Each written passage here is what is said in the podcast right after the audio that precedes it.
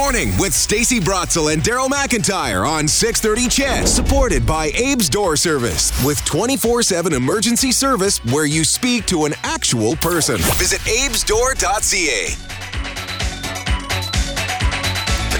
Good morning, everyone. 736. Uh, this is This Morning on 630 Ched with Hello. Stacey and Daryl. And Daryl is back after a, a little bit of an illness. But Yeah. you're having fun. You're singing on the radio, so you Oh, must yeah. be feeling better. Yeah, first thing morning I thought was, are you still on meds there, bud? no, this is just me.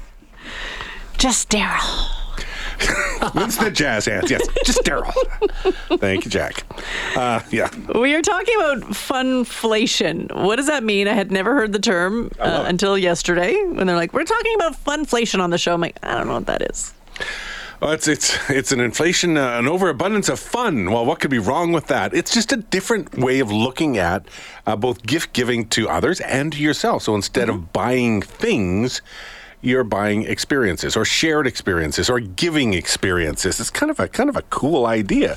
But, but some whenever something changes, somebody somebody else's wallet's going to get hurt in this in this world. So we thought I'd- we'd talk about it with the retail expert out of the Alberta School of Business, Heather Thomson, who's joining us this morning. Thanks, Heather, so much for your time this morning. How you doing? Hi, good, thank you. Did we nail the definition there? Yeah, you did. You definitely did. I, I have nothing to add. is this the first time we've talked about this? Is this a new phenomenon? It, it, I think it's a new term, but it's definitely not a new phenomenon. I think that people are like they like the the term of funflation. It's it, it I think the actual word does a great job of defining what the economic phenomenon phenomenon is actually all about. But since now a term has been attached to it, does that indicate that this is becoming a more common kind of a thing? I know we've done it before, and people really like experiences, but is it just becoming more uh, more common? It'll. I think it depends on how the next few years um, really shake out. I think. I think the biggest reason why we're seeing it so common right now is that we're leaving pandemic, um, and I think we have all this pent up. Uh, energy and potentially some funds available for doing fun things, and and so you know, like I was just recently looking at some some statistics about when people go to a Beyonce or a Taylor Swift concert, for example, the average person will spend fourteen hundred dollars. So it's not just tickets; it's travel, it's hotel, it's the food, it's the whole thing, and it generates five billion dollars worth of. Uh, of economic activity for, for these concerts. And so that's just a very large example of what we're seeing. And you can see it everywhere else on a bit of a more of a micro scale in terms of going to hockey games, going out with friends to dinner, and, and even especially this time of year, I would extend the funflation to cover the umbrella of Christmas shopping. Yes, no, now you're shopping a physical product, but you know you're going out with friends. Typically, it's a fun experience for most people, and so that's that's what we're seeing here with funflation. But if I'm going to a Beyonce concert or a Taylor Swift concert I'm spending $1,500, it's not like I have a lot of money to spend on anyone else. Exactly, and this is it. And this is where the, these choices are, are actually quite interesting this year. Um, and the data is not super clear because we're just getting into the holiday season. But what the what the trend is looking like is. Um, typically, North Americans will spend about seventeen to eighteen hundred dollars a year on the holiday season, whether that's like like groceries for friends. It's not just gifts, but that's usually the amount. But what they're going to do is that amount might look different. So traditionally, it might be like, this is what I bought with that when he went to like a turkey and all the presents under the trees, and that may not be the case anymore. Um, and I think that that's what we're seeing that that people are wanting to spend their money in different ways, and in some instances, consumers because it's um I call it like a reflection of post the post pandemic are not they're not wanting to give up anything fun for for no reason and they will in fact go without essentials to pay for the fun thing. Um I, they'll, i'll eat worse at home. I'll eat ramen for a week. I'll i'll do all these things to really cut back that will allow me to still take part in these fun things that i just think i missed out on them for two to three years and not doing it anymore Uh, you know, if I'm in a retail business and I'm selling consumer items, I would hear this and go, "Oh boy!" Or do they have they already heard this and they're already going, "Oh boy"? I, I, I, I hope that they don't take it into uh, too much of it in a negative light because if I were uh, like a distribution based uh, business where I just sold things, I would then take this information like I have to make an experience out of this.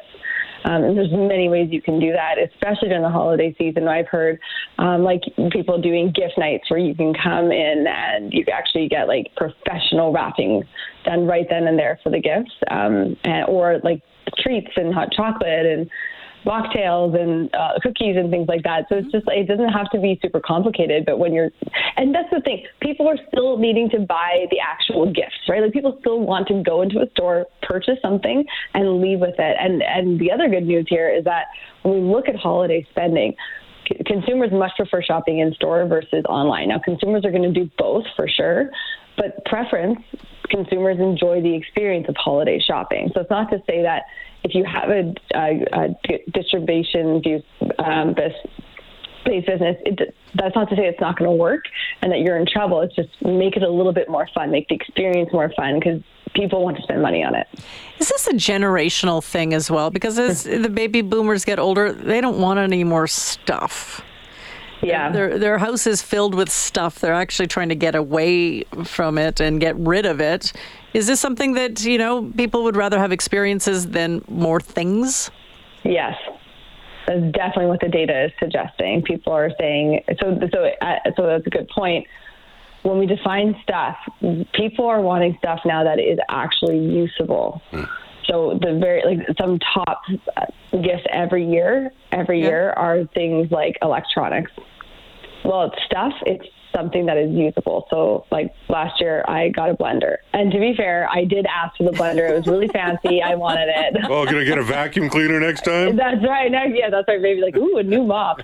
Um, but this, uh, I really wanted this blender. But that's the point. It's like okay, this is useful. I needed this, and so um, this year, like, like everyone's like, I would love new sheets or something like that. So you're turning things. this. That's right. So usable things. So not collecting stuff, and that is something that we've been seeing for years, even before the pandemic. That even with young people, they want young they want mm. things that they can immediately use or things that they can experience later on, like those ideas of trinkets and um, things that just kind of take up space. Like th- those, th- that retail has been dying for at least a decade.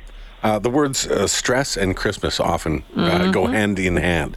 Does this trend? Is this part of a?